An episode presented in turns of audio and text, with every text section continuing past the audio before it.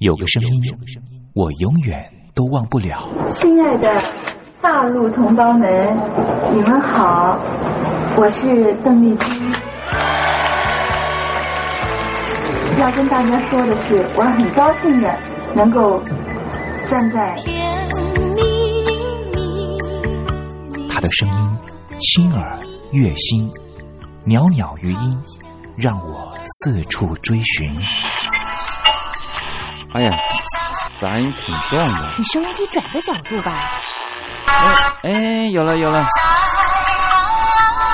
我家里的碟哈，就邓丽君的碟，都是原来告别演演唱会的碟。她的声音在时代里定了锚，无论时间如何推移，跟着她，我找到了自己。所以，我爱邓丽君。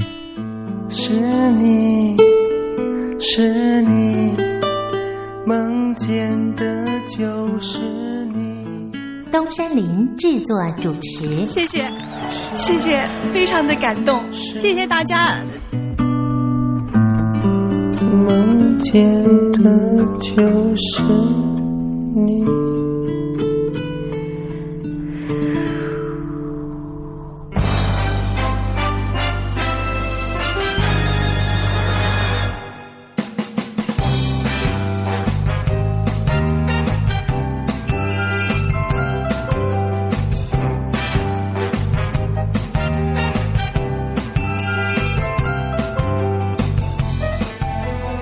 朋友您好，我是你的好朋友东山林，在台北问候您。正在为您进行的栏目就是我爱邓丽君。我们的节目是每个礼拜一到每个礼拜天的凌晨一点钟和晚上的七点三十分，准时在光华之声的频道为您服务。哇，又到了双休假日的时候啊！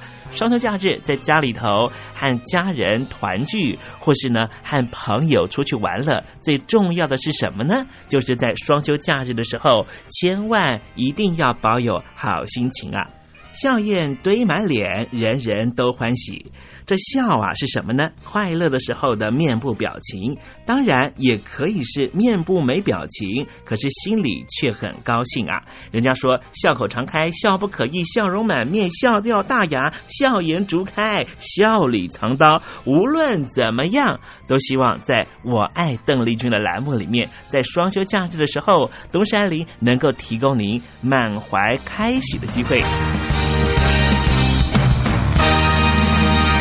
在双休假日的“我爱邓丽君”的栏目里面啊，东山林啊特别为您推出的单元就是“丽君爱说笑”。邓丽君啊，据说是一个非常喜欢捉弄别人、搞笑的人啊。以前呢，每次在表演之前的后台啊，上场前啊，邓丽君呢都是大家的开心果。后来呢，有和她比较熟识的艺人朋友，还有记者就问邓丽君说：“为什么每次啊在后台的时候呢，都会呢让大家开怀大笑？”邓丽君就说：“啊，上台前当然应该轻松开怀啦，这样待会上台之后的表演才能够更为的尽兴。”哇，邓丽君就是这样非常贴心的人，所以我爱邓丽君的栏目呢，秉持着邓丽君的精神，在双休假日的时候呢，安排丽君爱说笑的环节，也希望听众朋友呢，在双休假日保有好心情，能够面对周间的任何工作或是功课上的挑战了哈。好，节目的一开始呢，先送上一首邓丽君的好听歌曲。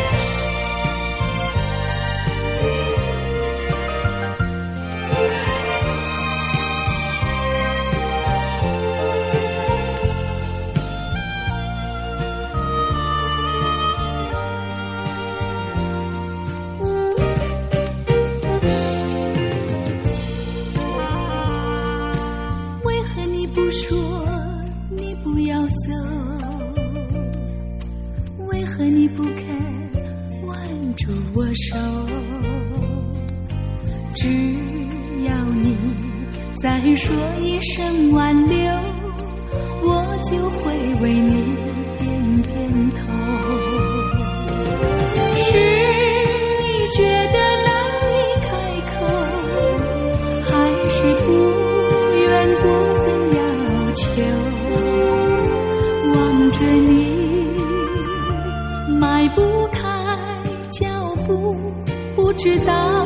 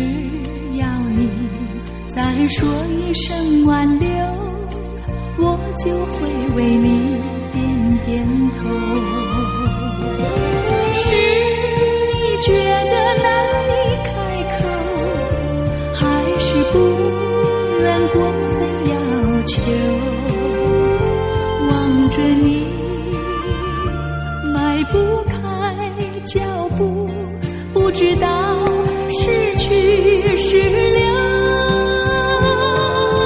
为何这一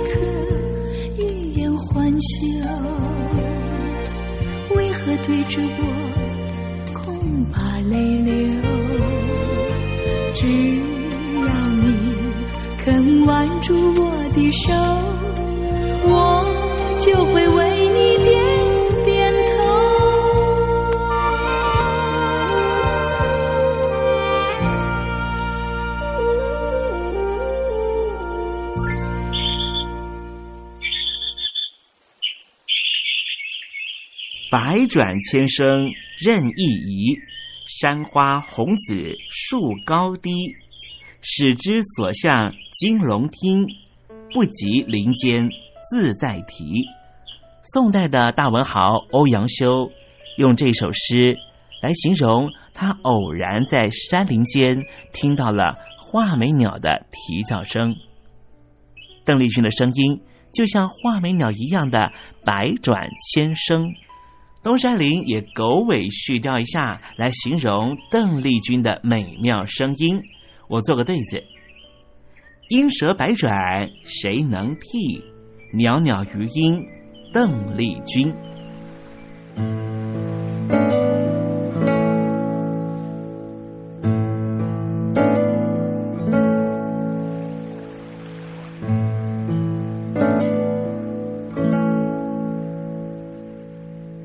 这里是光华之声，正在为您进行的栏目就是《我爱邓丽君》。我们的节目是每个礼拜一到每个礼拜天的凌晨一点钟和晚上的七点三十分，准时在光华之声的频道为您服务。听众朋友，如果想和东山林联系联系、交流交流，也欢迎你写信到台北邮政一七零零号信箱，台北邮政幺七零零号信箱。接下来为您进行的环节就是丽君爱说笑。丽君爱说笑，丽君爱说笑。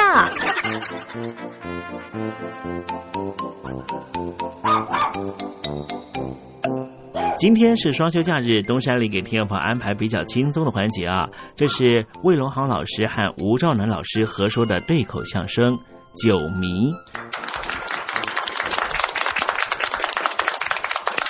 今天呢，咱们哥俩谈谈酒吧。哦，谈谈酒啊？怎么您能喝吧？我呀，呵 呵那不能用能字啊，只能说会喝点，没量，喝不多，凑热闹。那最好啊。这个酒是谁发明的？您知道吗？古人杜康啊，杜康造酒，刘伶饮吗。对，据说呀，当初的酒里头啊，加了四种骨头。嗯，哟，哪四种骨头啊？有蚊子骨头啊，猴子骨头、狗熊骨头跟老虎骨头。怎么知道加了这四种骨头呢？改天呢，您留神，您注意啊。那天天喝酒的人呢，刚开始喝没什么，只要喝的一过量，嗯，那骨性就发作了。哦，明明只有四两的酒量，嗯，要是喝五两，这毛病就来了。哦，呃，大大哥，我这人呢，呃，没别毛病，嗯，哎，嘿 嘿就是啊，还喝几封。哎，这个酒酒嘛啊啊，这个有有个意思啊。得，前三皇后五帝迪斯科歌仔戏，他全想起来啊，在你耳朵旁边啊，嗡嗡嗡嗡嗡嗡，这就没个完了。哦，您说这个就是蚊子骨头发作了。哦，再继续喝一两，嗯，得，这脸呢也变成茄子了，这脖子也粗了，又挠腮又抓脸。哦，您这个是猴子骨头犯劲儿。你瞧哎，是。如果接着再让他喝两杯，怎么样？他是又伸手又动脚啊，这嗓门也变了啊。哎，大哥，嗯，我呀就是爱喝两盅啊。哎，喝好，甭说，这是那狗熊骨头折腾的。对，这时候啊，您可千万别让他再喝了。如果他要是还喝呢，那您赶紧跑吧。怎么呢？等他那老虎骨头一犯了劲儿啊，你非挨揍不可。哎呦，我受不了！要不怎么说这喝酒，喝多了他会害人呢？哦，这么说。少喝点可以，呃，当然可以。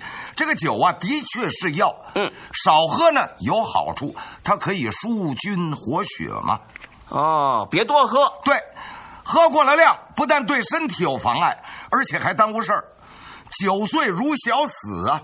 喝醉了，什么事儿也干不了了。喝多了，有时候还会吐。哦，倒酒那最伤身体了。啊，说不定这一病就是几天。花钱找罪受，这图什么许的呢？有时候醉了呢，口不择言，嗯，说什么他自个儿也不知道，嗯，也许因此而把个挺好的朋友给得罪了，那多划不来呀、啊！酒喝多了，弄不好呢，或许还变成个废人。废人啊，这个人要喝酒成了迷喽啊，那还不报废吗？有酒迷吗？有。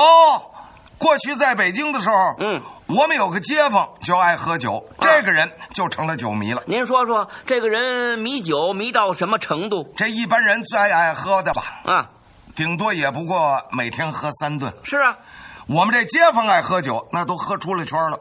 他怎么个喝法呢？天地根啊，酒不离嘴，脖子上挂着个葫芦，口袋里呢装着十几个瓜子儿，走一步得喝一口啊，喘口气儿。也得喝一口，是啊，少说着，这一天要是没十斤酒啊，他就活不了了。嚯！别看酒喝的多哟，他可不吃菜啊，十几颗瓜子啊，他能吃三天。哦，这要是来块豆腐干呢，那起码能过半年。好嘛，哎，那么他这么爱喝，到了睡觉的时候该不喝了吧？不喝，那能睡得着吗？做梦的时候都得来点酒渗着，要不然连梦都做不安生。睡着了怎么喝呀？哎，他有主意啊！嗯，做了个木架子放在床上，嗯，上边呢挂了个瓶子，就跟那医院里打盐水针用的那一样啊。里边呢装满了酒，下边呢接个皮管，中间有个小玻璃葫芦啊。这皮管一头呢安在那瓶子上头，嗯，一边呢把它含在嘴里头，一滴一滴往嘴里头渗。嘿嘿，这一宿他睡得美极了啊！那可不，天也亮了，他也醒了，嗯，正好酒瓶子里的酒也完了，嗯，起来再把那葫芦挂脖子上。哦，接茬喝。他们家的日子很富裕哦，父母早亡，嗯，就是哥俩也没分家啊。这哥俩呢也都娶了媳妇了，嗯，由他哥哥大爷管家，哎，家里呢开着俩买卖，嗯，有一个杂货铺，还有一个糟坊。呃，糟坊什么叫糟坊啊？烧锅就是做酒的。哦，怪不得呢，酒迷喝酒不花钱嘛，他是二掌柜的。这哥哥嫂子经常劝，嗯，他老婆可不敢劝。哦，为什么呢？怕老虎骨头发作了，那活不了啊！哎、真打呀！有一天，他哥哥劝他：“嗯，兄弟，你天天这么喝，这可不是个事儿。是，把人都喝废了，可不是。你什么事儿也不能做了。哎，要说咱们这个家当，别说你一天喝十几斤酒，嗯，你就是一天喝个百八十斤的，嗯，也供得起你。对，哥哥绝不心疼钱。嗯，可是你得想想啊，要照你这么喝法，你这辈子不完了，不报销了吗？他哥哥这是心疼他。哎，哥，哎，你别这么，我真有这酒瘾。哎，其实我喝不喝这都没关系啊，嗯我这纯粹是这个心瘾。哈，他这还心瘾呢。哎，要喝，我一天喝喝个三十斤五十斤的，这也算不了什么。哦，要要是不喝，我这一年我也不想喝。哦，是这样吗？行了，兄弟，你还一年呢，晚上睡着了你还得干二斤半呢。那不假。哎，哥哥，哎呦，我绝不糊弄你，也不信嘛。打明儿起我就戒酒。那戒得了吗？你说戒酒啊，你已经说了好几回了，你哪回戒成了呢？哎呀，说过了就忘。哎，不，哥，这回真的。哦，下了决心了。哎，说完了这话，一摔那酒葫芦出去了、嗯、啊！大家伙儿以为这下可好了，嗯，这下可糟了。怎么呢？三天三宿没回家，家里这个急哟。哟，他跑哪儿去了？最后在烧火那儿把他给找着了。这倒好，喝酒省得跑路了。他哥哥是真火了啊！兄弟啊，你怎么得了哎？我看你这条命啊，非送在这酒上不行了。这么一拍桌子，骂上他了。没有啊，念了四句诗。哦，劝帝莫贪瓮头春。什么叫瓮头春呢？这瓮头春就是酒啊。哦，劝帝莫贪瓮头春。嗯，多置绫罗穿在身。嗯，且看如今世间事，只认衣衫不认人。哦，这是劝他少喝酒，多做点好衣裳穿穿。酒迷一听，怎么着？多制好衣裳啊，那有什么用啊？酒比医生强多了。嗯，酒迷一高兴，他也给来了四句。哎，他怎么说的？嗯，这一生只爱瓮头春，嗯，不爱绫罗啊穿在身。你瞧，还有朝一日，呃，人死后啊，这衣衫也要呃化灰尘。哎。这是跟他哥哥唱反调啊！他哥哥一听，嘿，你是气人呐！哦，衣衫也要化灰尘，这么说你是非喝不可喽？嗯，兄弟，要说戒你是戒不了了，你是非喝下去不可了？嗯嗯，对啊，哥哥，呃，戒不了了，好，戒不了酒了。嗯嗯、呃，戒饭容易，戒酒恐怕难了。要想不喝了，那除非是老和尚看家吧。这话怎么讲？嗯，咱们下辈子再说吧。嚯、哦，表示了决心了。好，喝喝喝，我就叫你喝，我会让你喝痛快了。哎，这是什么意思？他哥哥叫人呢，弄了一个大水缸啊，粗的俩人都搂不过来。哟，一人来高啊，找了个缸盖，嗯，中间呢钻了个眼儿。哎，叫烧锅呢送来五百斤老白干啊，往缸里头这么一倒啊。差一尺多点就齐了缸口了。哦，叫酒迷过来，干什么呀？他叫酒迷把衣裳脱下来。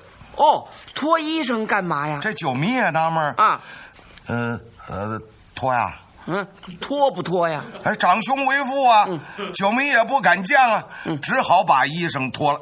嗯，跳缸里去，给我。啊，呃，这跳不去。呃，爬爬进去好了啊啊！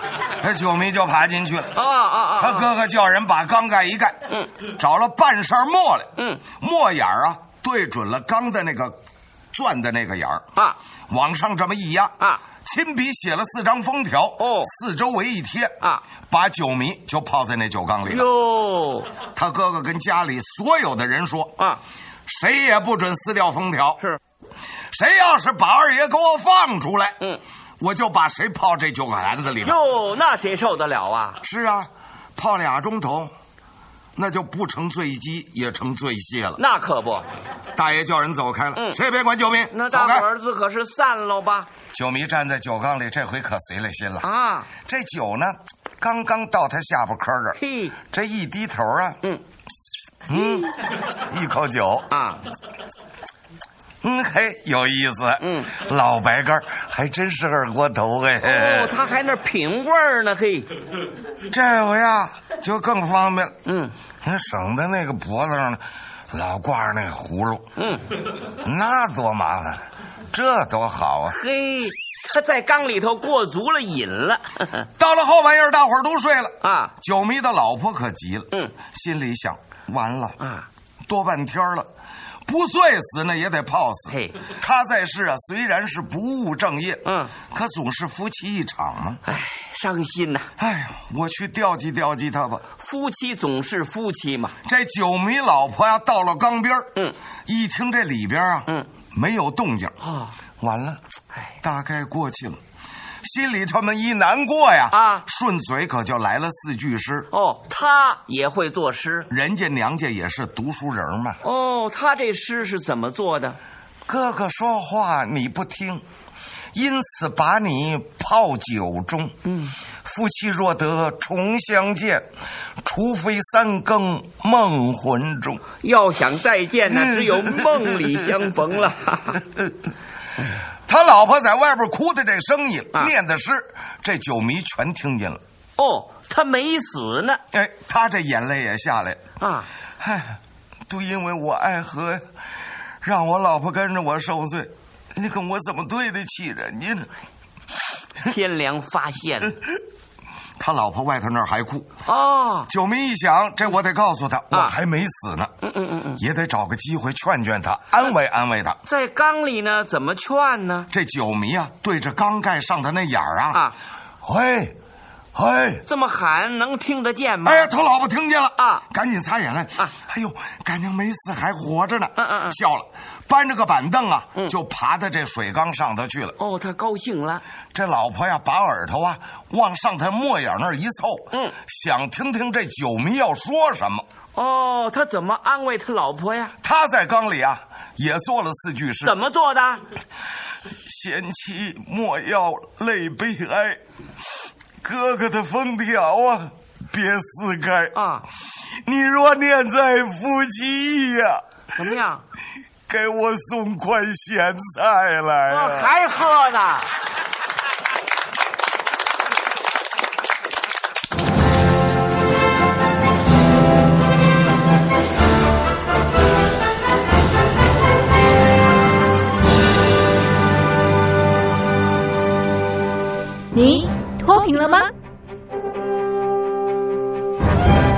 年轻时候的习近平就深知贫困之苦。我当时和村民们辛苦劳作，目的就是让生活过得好一些。因此，扶贫一直是习近平的重要工作。二零一五年，习近平在中央扶贫开发工作会议上做了二零二零大陆全面脱贫的承诺。到二零二零年，我国现行标准下，农村贫困人口实现脱贫，是我们的庄严承诺。一诺千金，全社会要行动起来，进锐出战，精准施策。于是，一场脱贫攻坚战席卷大陆。为了打赢扶贫攻坚战，大陆提出了精准扶贫。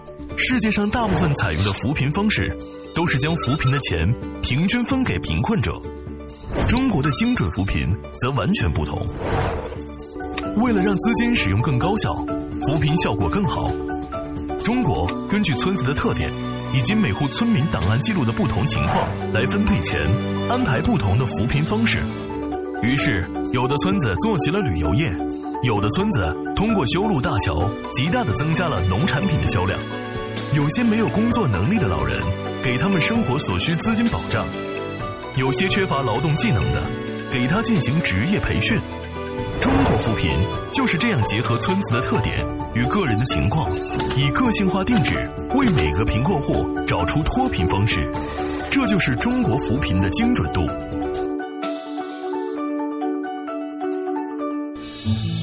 位在山东偏远内陆地区的曹县，二零一七年以七十四个淘宝村名列全中国十大淘宝村群聚第三位，因而摆脱贫困的命运。丁楼村是曹县淘宝村的鼻祖，全村有九成多的家庭在家开网店，大多以服装加工业为主，并形成产业，带动周边乡镇跟进发展，连人口都跟着回流，大学生和外出务工青年纷纷返乡创业。二零一六年，丁楼村的全年电商销售额已高达三个亿，产品远销十多个国家和地区，百分之八十以上的人家拥有私家车。从二零一六年到二零一九年，大陆累计发放三千八百多亿人民币，并动员大量人力，全力扶贫。今年就是二零二零年，大陆彻底脱贫奔小康了吗？大陆国务院总理李克强在今年人大会议闭幕后的中外记者会上，他是这么说的：“中国是一个人口众多的发展中国家，我们人均年收入的平均水平是三万元人民币，但是有六亿人每个月的收入也就是一千元，一千元。”在一个中等城市，可能租房都困难。现在又碰到疫情，其中有一位农民工说他五十多岁了，在外打工三十多年，每年如此，但今年就没有找到工作，全家都陷入困境。唉，听众朋友，你脱贫了吗？欢迎听众朋友来信分享你的脱贫经验，或者大陆政府脱贫做法与建议。我们准备高端短波收音机要送给您哦。活动从八月一日进行到十月三十一日，请您写下姓名、地址、邮编、联络电话、年龄等基本资料。传统邮件请寄到台北邮政一七零零号信箱，台北邮政幺七零零号信箱，嘉陵东山零收。电子邮件请寄 lily 三二九 at ms 四五点 highnet 点 net l i l i 三二九 at ms 四五点 highnet 点 net。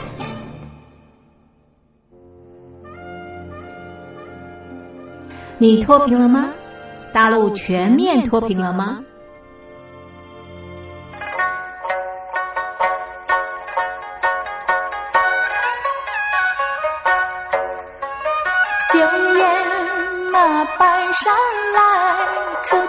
笑颜开，小奴家为你歌一曲，诉一诉我的情怀。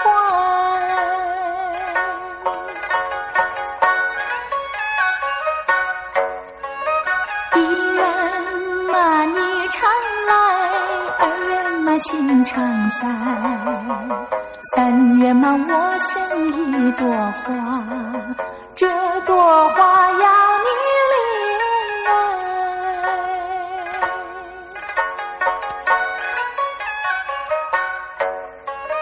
风儿嘛为你草，花儿嘛为你戴，小奴家只有一颗心，爱你呀千年。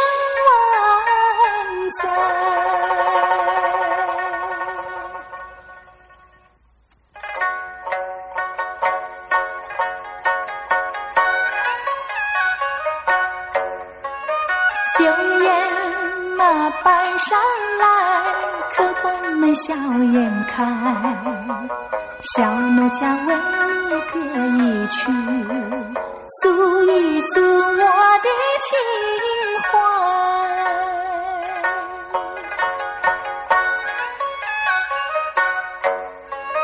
一人嘛，你常来；二人嘛情常在，三愿嘛我像一朵花，这朵花要你怜爱。